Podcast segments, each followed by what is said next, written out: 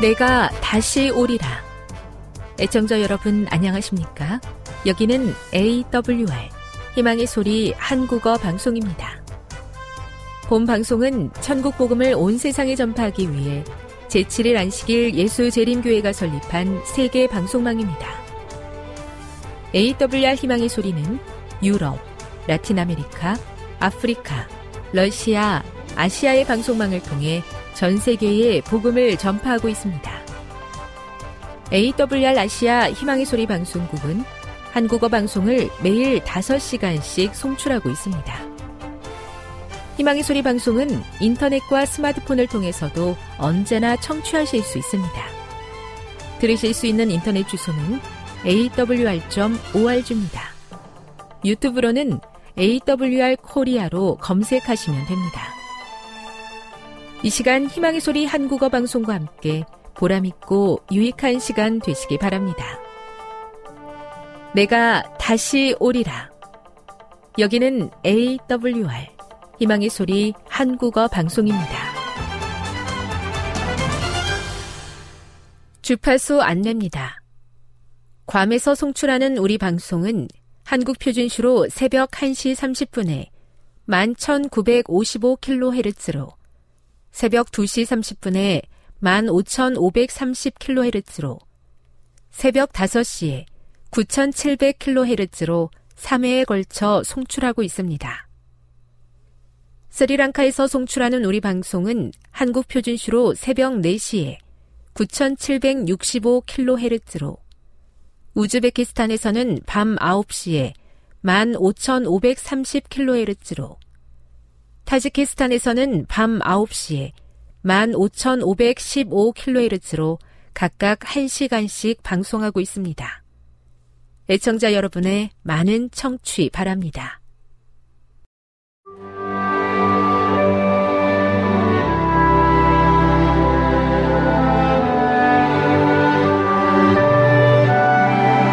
읽어주는 교과 제12과 하나님의 인과 짐승의 표 2 6월 17일 안식일의 일몰 시간은 오후 7시 56분입니다. 기억절입니다. 사로잡힐 자는 사로잡혀 갈 것이요. 칼에 죽을 자는 마땅히 칼에 죽을 것이니 성도들의 인내와 믿음이 여기 있느니라. 요한계시록 13장 10절 15세기 이탈리아 북부 알프스의 높은 피에몬 계곡에는 자신들이 가진 신앙에 충실하기로 결심한 왈덴스 사람들의 거처가 있었다. 그리스도에 대한 흔들림 없는 충성 때문에 그들은 맹렬한 박해를 받았다. 1488년 로이스 계곡의 왈덴스인들은 신앙 때문에 로마 교회에 의해 잔인하게 살해당했다. 17세기에 또 다른 박해의 물결이 일어났다. 사보이 공작이 8천명의 군대를 왈덴스인들의 거주 지역에 주둔시키면서 군사들이 그들의 집에서 기거할 수 있게 해줄 것을 요구했다. 왈덴스인들은 그의 요구를 수용했지만 그것은 병사들이 희생자들에게 쉽게 접근할 수 있도록 하기 위한 전략이었다. 1655년 4월 24일 새벽 4시 학살의 신호가 울렸고 이 박해에서 살해당한 사람은 4천 명이 넘었다. 불행히도 역사는 종종 반복된다. 짐승의 표에 관한 예언은 과거에서부터 시작되어 마지막 때까지 계속될 사악한 종교 박해의 마지막 장면에 관한 것이다. 과거의 박해와 마찬가지로 짐승의 표는 모든 사람이 일련의 신념과 공인된 예배 체제를 따르도록 강요하기 위해 고안된 것이다. 그러나 과거에 늘 그러했던 것처럼 그것에 굴복하지 않고 하나님께 충성하는 남은 백성이 항상 있을 것이다. 학습 목표입니다. 깨닫기.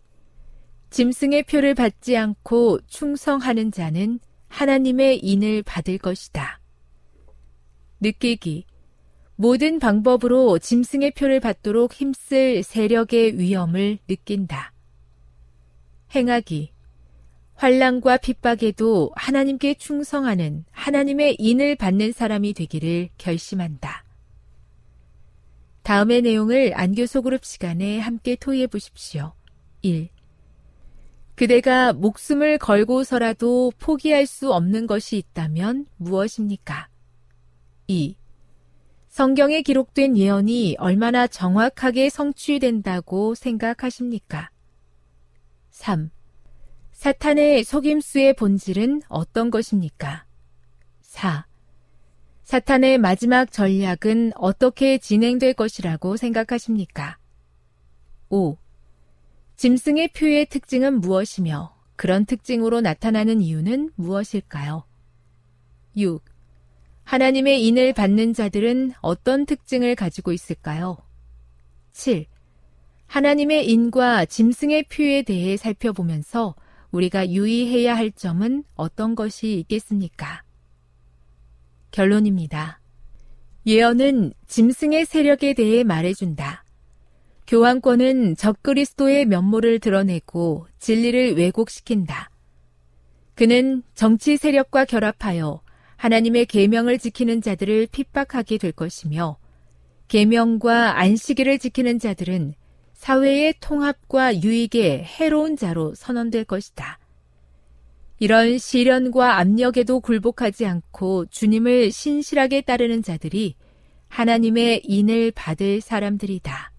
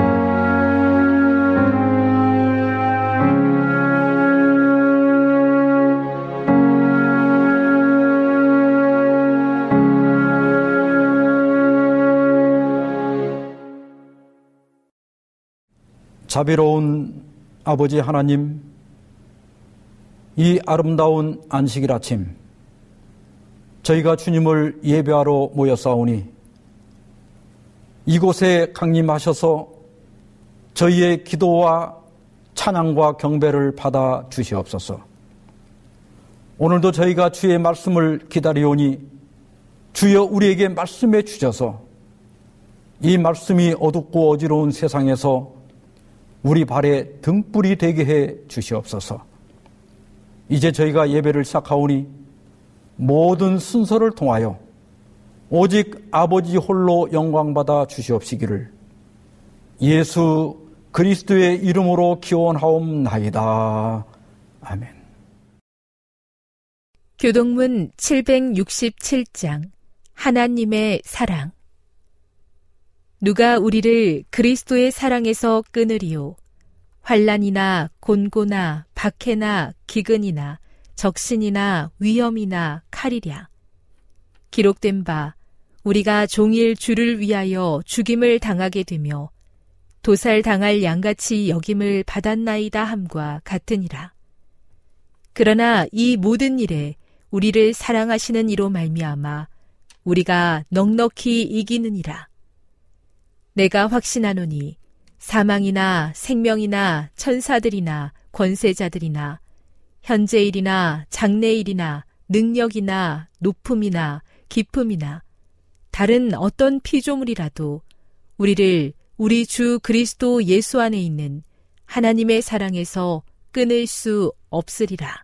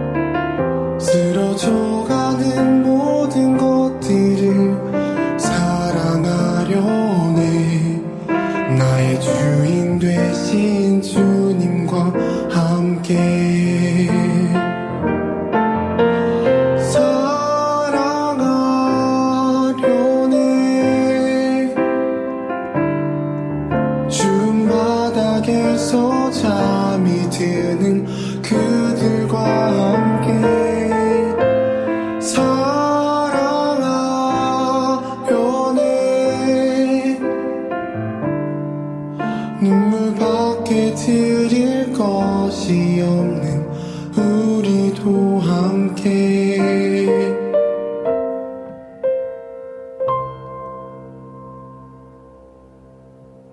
죽어가는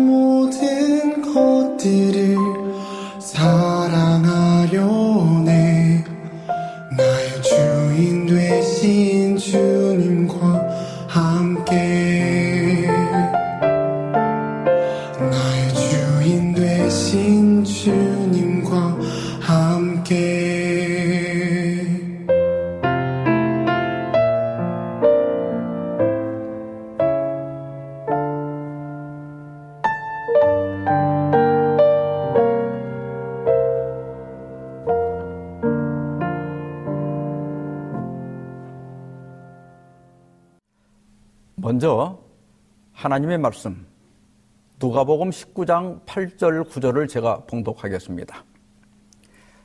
사케오가 서서 죽게 여짜오되 주여 보시옵소서 내 소유의 절반을 가난한 자들에게 주게 싸우며 만일 누구의 것을 속여 빼앗은 일이 있으면 내 갑절이나 갚겠나이다.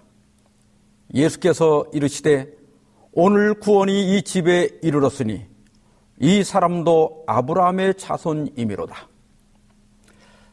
연약한 자를 일으키라. 다섯 번째 준비된 말씀은 구원받았습니까? 입니다. 오늘은 구원의 확신이 부족한 분들을 위해서 말씀을 드리고자 합니다. 오래전에 제가 군대를 제대하고 청년회장을 할 때 매주 토요일 오후마다 청년들과 성경 연구하는 모임을 가졌습니다. 어느 날 한 청년이 젊은 청년 두 명을 데리고 왔습니다. 저는 새로운 구도자가 온 줄 알고 아주 반갑게 인사를 했습니다. 근데 갑자기 저한테 회장님은 구원받았습니까? 하고 묻는 거예요. 저는 모태부터 교회를 다녔지만 이런 질문은 처음 받았기 때문에 약간 당황이 됐습니다. 그리고 속으로 아, 이걸 왜 묻지? 예수님 믿고 교회 다니면 구원받는 거 아닌가? 내가 모르는 뭔가가 또 있나? 이런 생각들이 빠르게 스치고 지나갔습니다. 제가 머뭇거리니까 그래서 기성교회는 백날 다녀봐야 구원을 못 받습니다. 그러는 겁니다. 그 말에 열불이 나가지고 한 두어 시간 치열한 논쟁을 했는데 무슨 말을 했는지는 지금 기억이 나지 않습니다. 몇 년 후에 신학과를 다닐 때 똑같은 질문을 하는 사람을 또 만났습니다. 그래서 이번에는 아주 당당하게 그러며 구원 받았죠 하고 대답했어요. 그러면 찍소리도 못할 줄 알았는데 그래요? 언제 구원 받았습니까? 이렇게 물어보는 거예요. 어? 이것도 새로운 질문이었습니다. 그래서 아니 구원받은 날짜를 꼭 알아야 합니까? 그러니까 그걸 알아야 진짜 구원을 받은 거라는 거예요. 여러분, 이 사람들이 누군지 아십니까? 소위 구원파라고 하는 사람들입니다. 그들은 말씀을 깨닫는 것이 거듭나는 것이고, 거듭나는 순간 구원을 받기 때문에 자신이 구원받은 날짜를 알 수 있다고 주장합니다. 여러분도 만일 이런 질문을 받는다면 당당하게 대답할 수 있습니까? 몇 년 전이에요. 한 3, 4년 전. 어, 느 안식일에 청년 학생회에서 안식학교 순서를 맡아 진행했습니다. 얼마 전에 한 기독교 방송에 이단 사이렌이라고 하는 프로그램에서 우리 교회가 이단이라는 방송을 했는데 학생 청년들이 시청 소감을 발표하는 순서였습니다. 저도 그 전에 어떤 집사님이 카톡으로 보내주셔서 그 영상을 대충 훑어본 적이 있었습니다. 어떤 가수라고 하는 사람이 MC를 보고 소위 이단 감별사라고 하는 두 사람과 개그맨 한 명이 패널로 나와서 안식교가 이단, 이단인 다섯 가지 이유를 하나하나 설명하였습니다. 그 패널들의 주장을 보면요. 엘렌 화이시 안식교의 교주이다.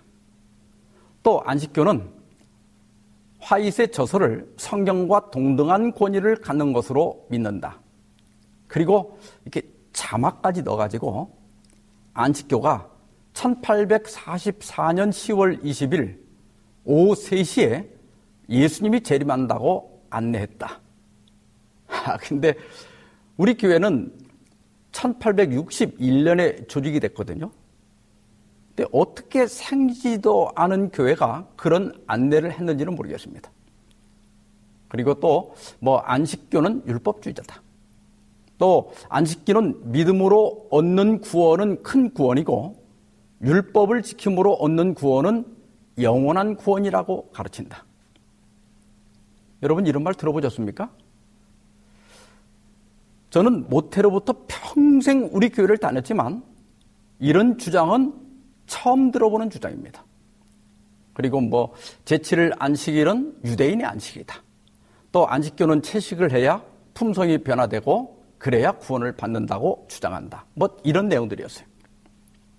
그리고 이제 그 우리 교회를 떠난 그 의사 한 분, 또 장로님, 또 목사님 한 분이 등장해서 안식교회의 가장 큰 피해는 구원의 확신이 없도록 세뇌한 것이고 세뇌를 하는 것이고 오히려 구원의 확신을 금지시킨다고 주장을 했습니다.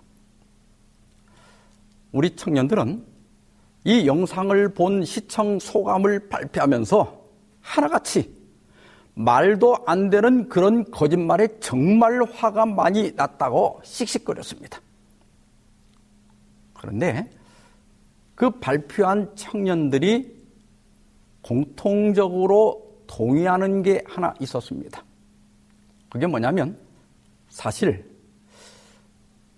자신이 구원의 확신이 부족한 것은 맞다는 겁니다. 여러분 어떻습니까? 구원받았습니까? 여러분 이 질문 어떻게 생각하십니까? 사실은 이 질문은 문제가 있는 질문입니다.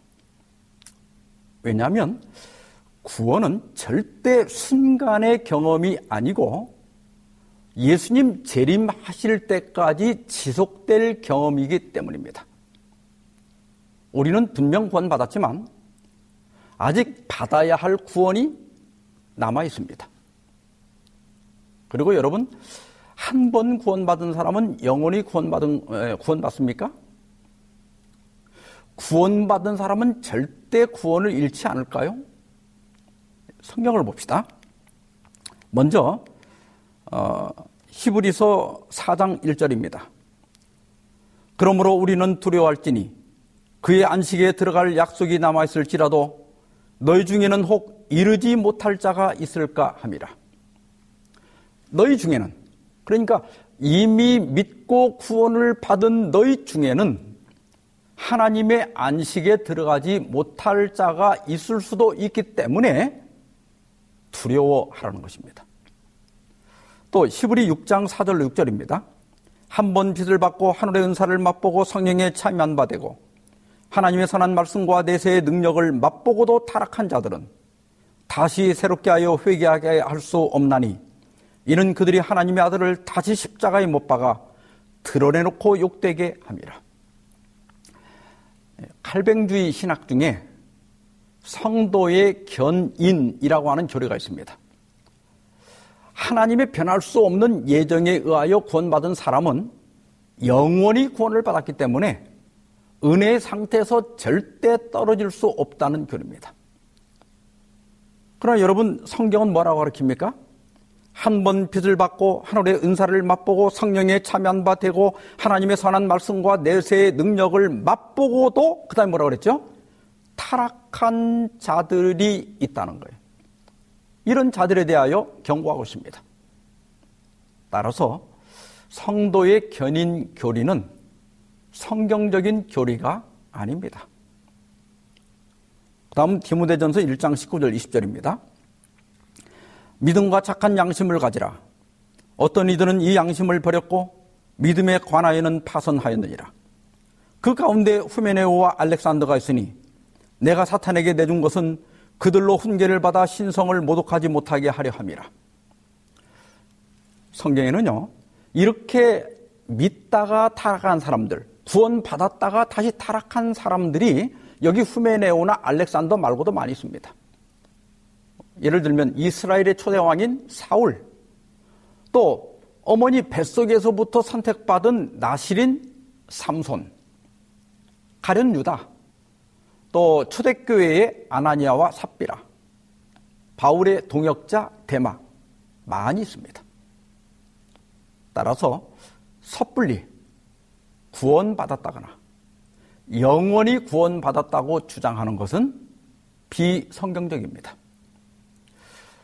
우리가 구원받은 것은 사실이지만 또 받아야 할 구원이 남아있는 것도 사실입니다. 뿐만 아니라 구원은 우리가 결정할 문제가 아니고요. 하나님께서 결정하는 것입니다. 구원은 우리의 확신이나 목소리의 크기에 달려있지 않습니다. 우리 구원은 전적으로 하나님께서 결정하신 하나님의 주권에 속한 것입니다. 나 자신의 구원을 확신할 필요는 있으나 내가 구원받았다고 주장하는 것은 잘못된 것입니다. 오늘 본문에서 사개오가 진심으로 회개한 증거를 보이자 예수님은 오늘 구원이 이 집에 이르렀다고 선언하셨습니다. 여러분 사개오는 분명히 구원 받았습니까? 받았습니다. 예수님께서 직접 말씀하셨잖아요. 그런데요. 여러분 사개오가 그 후에는 전혀 아프지도 않고 늙지도 않고 영생을 얻었습니까? 아닙니다. 여러분 우리가 바라는 구원이 단지 회개하고 새 사람 되는 겁니까? 아닙니다. 우리가 바라는 구원은 최종적으로 고통이나 질병이나 노화나 죽음이 없는 영원한 생명을 얻는 것입니다. 그런데 예수님은 오늘 구원이 이 집에 이르렀다고 선언하셨습니다. 이것은 구원이 순간적인 경험이라고 하는 것을 나타냅니다. 우리는 이 구원을 믿습니다. 그러나 거기서 사개오의 구원이 완성된 것은 아닙니다. 사개오는 분명히 구원받았지만 완전한 구원을 받은 것은 아닙니다. 그래서 바울은 빌립보서 1장 6절에서 너희 안에서 착한 일을 시작하신 이가 그리스도 예수의 날까지 이루실 줄을 우리는 확신하노라 하였습니다. 여기 착한 일은 구원하는 사업을 의미합니다. 하나님은 구원하는 사업을 시작하실 뿐 아니라 재림하실 때까지 이루시는 분입니다. 여기 이루실 줄 이 말은 헬라어로 에피텔레오인데 끝내다, 완성하다 이런 뜻입니다. 구원은 순간적으로 시작되지만 그리스도의 재림 때에 최종적으로 완성된다는 뜻입니다. 자, 그러면 어, 처음부터 이 구원의 문제를 좀 정리해 보겠습니다. 여러분 구원은 어떻게 얻죠? 사실 구원 얻는 방법은 매우 단순합니다. 우리가 잘 아는 요한복음 3장 16절. 하나님이 세상을 이처럼 사랑하사 독생자를 주셨으니 이는 그를 믿는 자마다 멸망하지 않고 영생을 얻게 하려 하심이라 하였습니다. 누가 영생을 얻는다고 했죠? 예수님을 믿는 자마다. 여러분, 예수님을 믿으면 구원받습니다. 간단합니다. 그런데요, 우리가 성경을 읽을 때 유념해야 할 것이 있습니다. 진리는요, 한 절에 다 진술되어 있지 않습니다. 그래서 우리는 여기서도 조금, 저기서도 조금 모아서 완전한 진리를 얻을 수 있습니다. 자, 그러면 마가복음 16장 16절을 봅시다. 믿고 침례를 받는 사람은 구원을 얻을 것이요. 믿지 않는 사람은 정죄를 받으리라. 여기 보면 예수님을 믿고 그 다음에 뭘 해야 합니까? 침례를 받아야 됩니다. 침례는 자기 믿음에 대한 공적 고백입니다. 이렇게 사람 앞에서 예수님을 시인하면 예수님도 하늘에 계신 아버지 앞에서 우리를 시인하겠다고 약속하셨습니다. 그런데요, 이렇게 믿고 침례를 받는 것으로도 충분하지 않습니다. 요한복음 3장 3절에 보면 예수께서 대답하여 이르시되 진실로 진실로 내게 이르노니 사람이 거듭나지 아니하면 하나님의 나라를 볼 수 없느니라. 외적으로 침례를 받는 것으로도 충분하지 않다. 내적인 거듭남이 있어야 한다. 다시 말해서 우리 안에 새로운 동기와 새로운 취미와 새로운 경향성이 생겨야 한다. 그래야 구원받은 것이고 그런 것들이 바로 구원받은 증거가 되는 것입니다. 그러면 이게 다인가? 아닙니다. 구원은 순간적인 경험이면서 동시에 일생의 경험입니다. 그래서 구원에는 과거적 구원과 현재적 구원, 그리고 미래적 구원이 있습니다.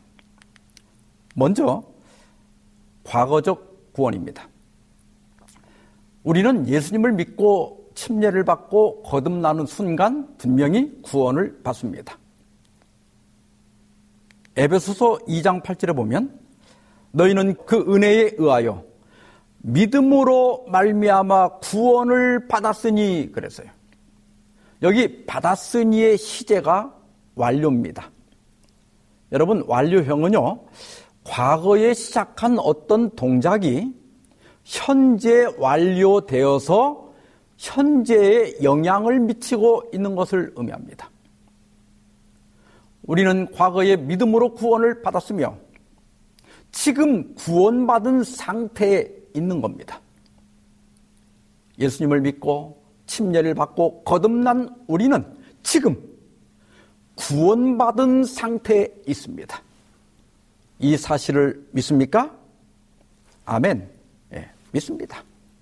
그 다음에 요한복음 5장 24절입니다. 내가 진실로 진실로 너에게 이르노니 내 말을 듣고 또 나 보내신 이를 믿는 자는 영생을 얻었고 심판에 이르지 아니하나니 사망에서 생명으로 옮겼느니라.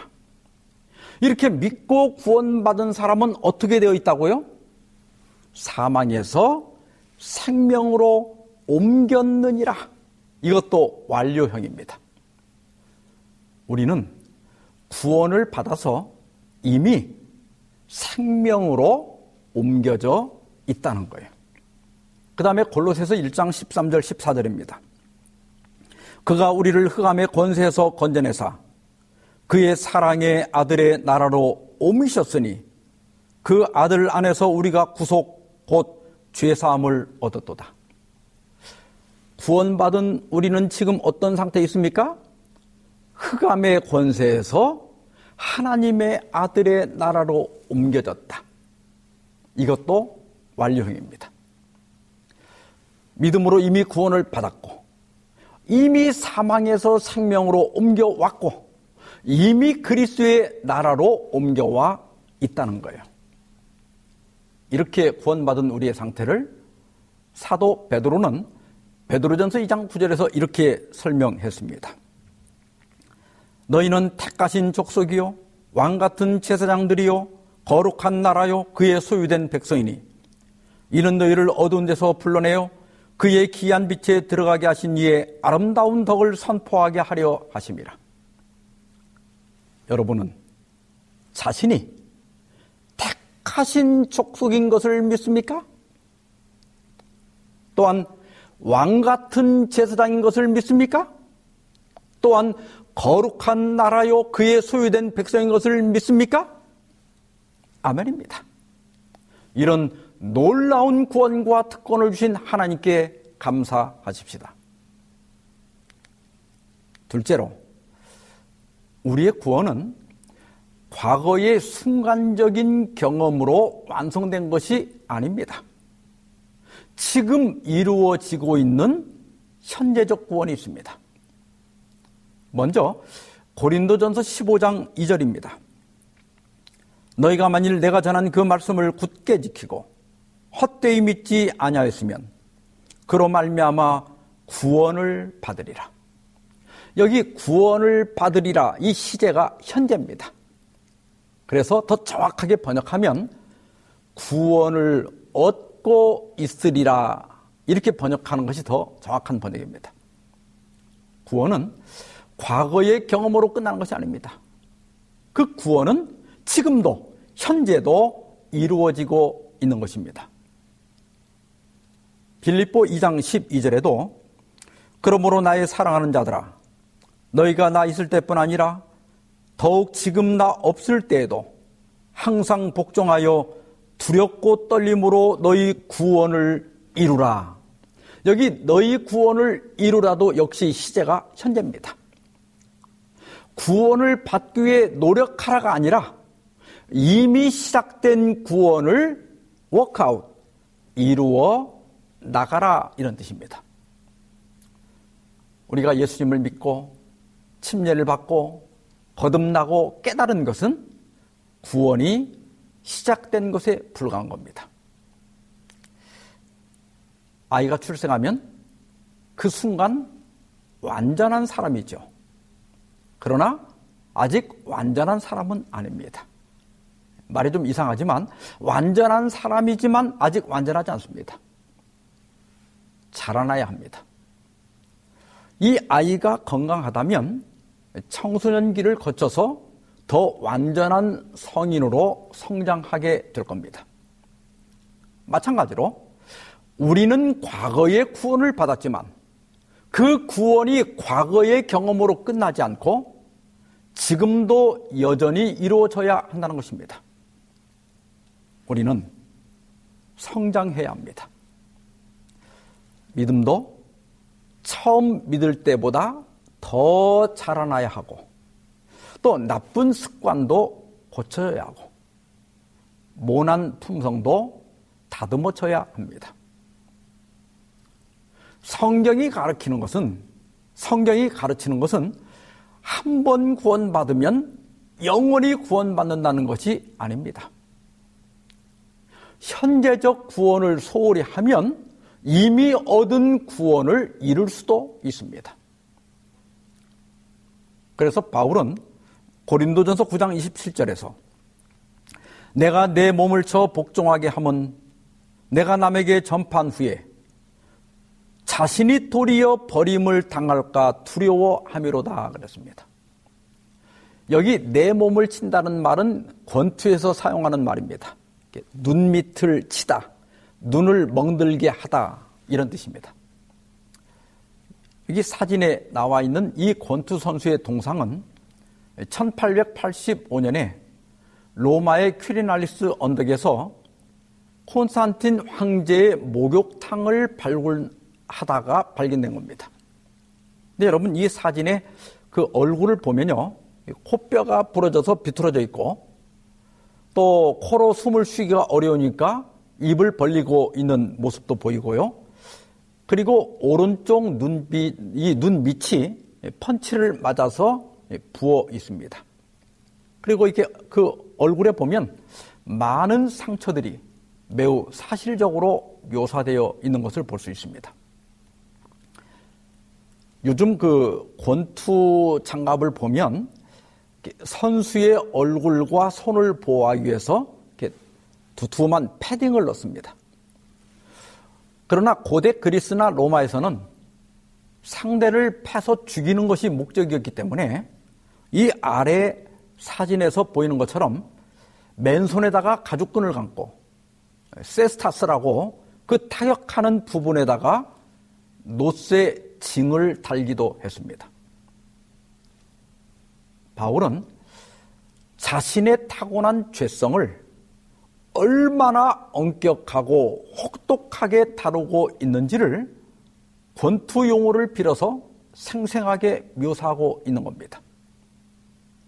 바울은 믿음으로 이미 구원을 받았지만 그 구원이 고정된 것도 아니고 아직 완성된 것도 아님을 알고 있었습니다. 그래서 자기의 옛 욕망이 머리를 들 때마다 징이 박힌 그 펀치를 알려서 그것들을 KO시켰다는 겁니다. 에베소서 4장 15절에 보면 오직 사랑 안에서 참된 것을 하여 범사에 그에게까지 자랄지라 그는 머리니 곧 그리스도라 하였습니다. 우리는 믿음으로 거듭나고 구원을 받아야 하지만 구원을 받았지만 동시에 그리스도의 품성이 반사되도록 자라나야 합니다. 조진옥수 교수는 더 나아지기를 중단하면 자라는 것처럼 정체된다. 성장하기를 멈추면 쓸모가 없어진다. 번영이란 정, 정원의 잡초가 되는 것이다. 그랬습니다. 구원받은 우리는 교회라고 하는 정원에 나무가 되도록 자라가야 합니다. 그렇지 못하면 뽑아내야 할 잡초가 되고 맙니다. 사도 바울은 고린도전서 13장 11절에서 내가 어렸을 때는 말하는 것이 어린아이와 같고 깨닫는 것이 어린아이와 같고 생각하는 것이 어린아이와 같다가 장성한 사람이 되어서는 어린아이의 일을 버렸노라고 하였습니다. 간혹 보면 육체적으로는 분명히 성인인데 하는 행동을 보면 다섯 살짜리 아이 같은 분들이 있습니다. 걸핏하면 성질내고, 걸핏하면 삐지고, 자기밖에 모르고, 또 늘 다투는 분들이 있어요. 이런 분들은 현재적 구원이 필요한 분들입니다. 인터넷 브런치북에 30초 이야기라고, 하는 게 있어요. 16화에 어른으로 살아가는 것이라고 하는 그림과 글이 있습니다. 그림을 보면 한 어른이 공원 벤치에 앉아서 아이스크림을 먹으려고 하는데 옆에 한 아이가 빤히 쳐다보고 있습니다. 먹고 싶은 거죠. 그러니까 어른은 그 어른이 너 먹을래? 하면서 그 아이스크림을 아이에게 양보합니다. 아이가 쩝쩝거리면서 아이스크림을 맛있게 먹으니까 이번에는 어른이 빤히 쳐다봅니다. 어른도 먹고 싶기 때문입니다. 그리고 이런 글이 적혀 있습니다. 제가 일부만 발췌한 거예요. 어른이나 아이나 느끼는 감정은 똑같다. 어른은 아이보다 덜 느끼는 것이 아니라 아이라는 이유만으로 사랑받았던 기억을 다른 아이에게 다시 돌려줄 수 있을 만큼 성장했기 때문이다. 무더운 여름에 시원한 아이스크림을 먹고 싶은 것은 아이나 어른이나 똑같습니다. 그러나 어른으로 살아간다는 게 뭡니까? 자기 것을 빤히 쳐다보는 아이에게 양보할 줄 아는 것입니다. 왜냐하면 자신이 어렸을 때 그냥 아이라는 이유만으로 그런 사랑을 받았기 때문입니다. 그 아름다운 기억을 다른 아이에게 되돌려 주는 것. 이것이 어른으로 살아가는 것이다. 우리가 성인이 되었지만 여전히 사랑받고 싶고 여전히 인정받고 싶은 것은 인지상정입니다. 그러나 우리가 영적 어른으로 살아간다고 하는 것은 나도 받고 싶지만 나보다 더 받고 싶어 하는 사람에게 양보할 줄 아는 것입니다. 그게 어른이에요. 교회에서 갈등이 일어나고 다툼이 벌어지는 것은 영적 어린 아이들이 너무 많기 때문입니다. 우리 교회에 장성한 어른이 더 많아져야 하겠습니다. 매일, 매주, 매달 영적 어른으로 성장해 가는 것 이것이 현재적 구원입니다. 우리 교회, 우리 공동체 이런 어른들이 많아지기를 주의 이름으로 축원합니다. 셋째로는 예수께서 재림하실 때 궁극적으로 이루어질 미래적 구원이 있습니다. 로마서 13장 11절에 보면 또한 너희가 이 시기를 알거니와 자다가 깰 때가 벌써 되었으니 이는 이제 우리의 구원이 처음 믿을 때보다 가까웠습니다.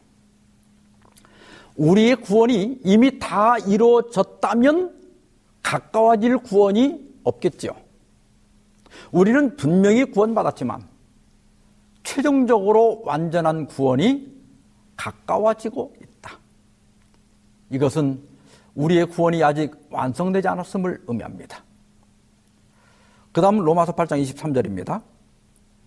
그뿐만 아니라 또한 우리 곧 성령의 처음 익은 열매를 받은 우리까지도 속으로 탄식하여 양자될 것, 곧 우리 몸의 속량을 기다리느니라. 바울은 성령의 처음 익은 열매를 받은 우리라고 했습니다. 오순절 성령의 역사를 경험했고 또 여러 영적 은사들을 받았고 성령의 열매, 즉 품성의 변화를 경험하고 있지만 그러나 바울은 후일에 최종적으로 받게 될 몸의 속량을 기다린다고 하였습니다. 여기 몸의 속량이 무엇일까요? 고린도전서 15장 54절에 이 썩을 것이 썩고 이 썩을 것이 썩지 아니함을 입고 이 죽을 것이 죽지 아니함을 입는 겁니다. 이 미래적 구원은 아직 이루어지지 않았다는 것은 우리가 다 알고 있고 다 인정하는 사실입니다. 그래서 예수님은 마태복음 24장 13절에서 끝까지 견디는 자는 구원을 얻으리라고 말씀하셨습니다. 여기 말씀하신 구원은 미래에 얻을 구원임에 틀림없습니다. 우리 신앙에서 구원의 확신은 분명히 필요합니다. 아니요. 확신을 얻는 것, 그건 굉장히 중요한 거예요. 왜냐하면 구원이 우리의 최고의 소망이기 때문입니다. 그런데요, 성경적 확신은 이미 구원을 받았다는 것을 믿는 겁니다. 그러나 여기서 그치는 것이 아니라 두 번째로는 지금 구원받고 있다는 것을 또 믿는 거예요. 그리고 세 번째로는 미래에 온전한 구원을 받, 게될 것을 믿는 겁니다. 구원받았습니다. 맞는 말이지만 또 맞는 말이 아닙니다. 왜냐하면 아직 받아야 할 구원이 남아있기 때문입니다. 자신의 구원을 확신하는 것은 좋습니다. 그러나 구원을 받았다고 주장하는 것은 굉장히 외람된 겁니다. 왜냐하면 구원을 결정하는 것은 내가 아니라 하나님이 하시기 때문입니다. 엘렌 화이트는 사도행적 552페이지에서 이렇게 말했습니다. 우리의 구원이 우리 자신들의 노력에 달려 있다면 우리는 구원을 얻을 수 없을 것이다. 그러나 우리의 구원은 모든 약속의 배후에 계신 분에게 의존되어 있다. 우리가 그분을 붙잡은 것이 비록 약한 듯이 보일지라도 그분의 사랑은 마탱의 사랑과 같다. 우리가 그분과의 연합을 유지하는 한 아무도 그분의 손에서 우리를 빼앗아갈 수 없다. 우리가 우리의 구원을 확신할 수 있는 것은 우리의 자신감 때문이 아니라 우리 손을 붙잡고 절대 놓지 않으시는 그리스의 사랑 때문입니다. 그 사랑 때문에 우리는 자신의 구원을 오늘도 확신할 수 있는 것입니다. 1915년 7월 16일 오후 3시 40분 엘렌 화이트는 햇살이 비치는 엘름 세븐 2층 방에서 가족들과 비서 또 가정부 간호사들 그리고 친구들이 지켜보는 가운데서 서거하셨습니다. 화인 여사는 서거하기 전에 그 아들에게 마지막 말을 남겼는데 나는 내가 믿는 분을 안다는 말이었습니다. 와잇은 자신이 주님을 붙잡고 있는 한 주님께서 절대 자신의 손을 놓지 않을 것을 알았습니다.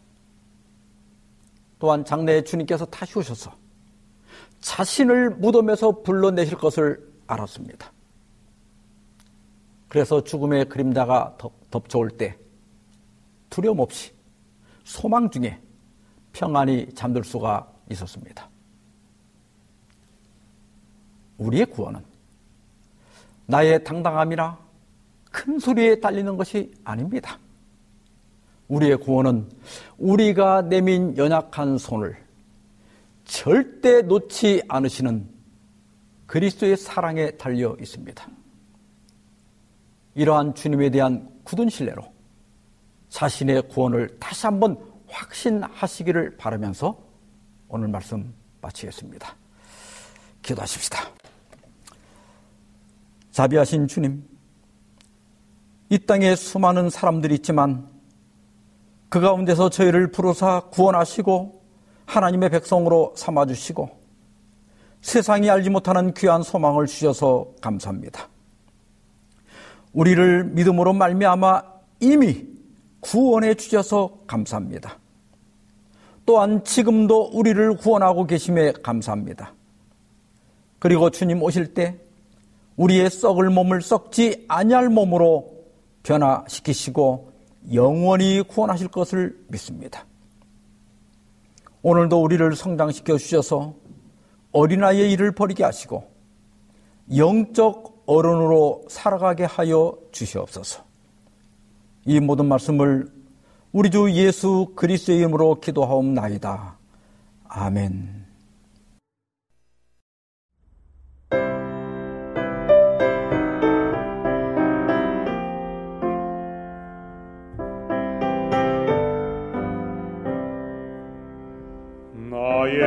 참된 친구 되신 구주 예수. 너는 그의 사랑 알고 있느냐? 그가 나를 바른 길로 이끄시네. 다른 친구 할 수 없었던 그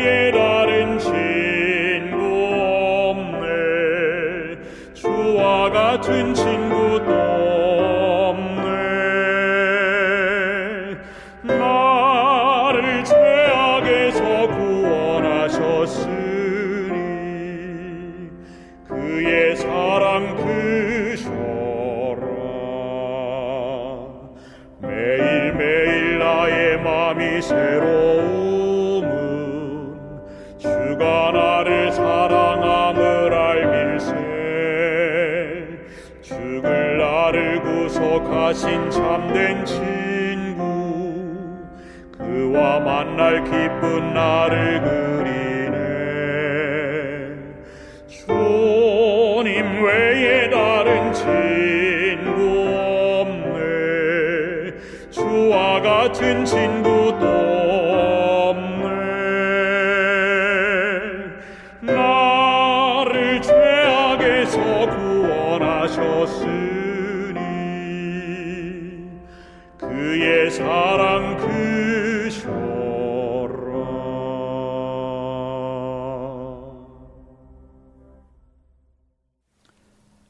이제는 하나님 아버지의 크크신 사랑과 우리를 끝까지 붙잡으시, 붙잡으시는 예수 그리스도의 은혜와 우리를 천국으로 인도하실 성령 하나님의 은혜가 이제로부터 영원까지 너희 무리와 함께 있을지어다.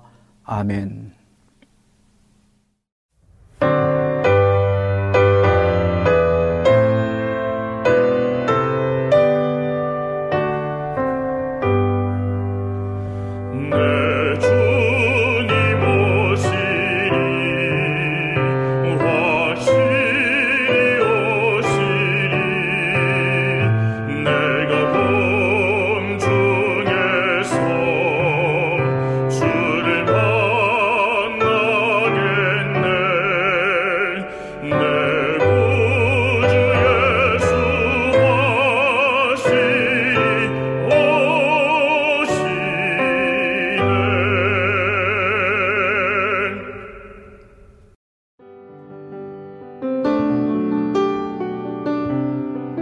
행복한 시간 되셨습니까? 지금까지 여러분께서는 AWR 희망의 소리 한국어 방송을 청취하셨습니다. 방송을 청취하시고 문의를 원하시는 분은 우편번호 02461 대한민국 서울시 동대문구 이문로 1길 11 희망의 소리 방송부 앞으로 편지나 엽서를 보내주시거나 지역번호 02-3299-5296에서 8번으로 전화 주시기 바랍니다. 지금까지 함께 해주신 애청자 여러분들께 감사드립니다. 애청자 여러분, 다음 이 시간까지 하나님 안에서 늘 평안하십시오. 감사합니다. 내가 다시 오리라. 여기는 AWR, 희망의 소리 한국어 방송입니다.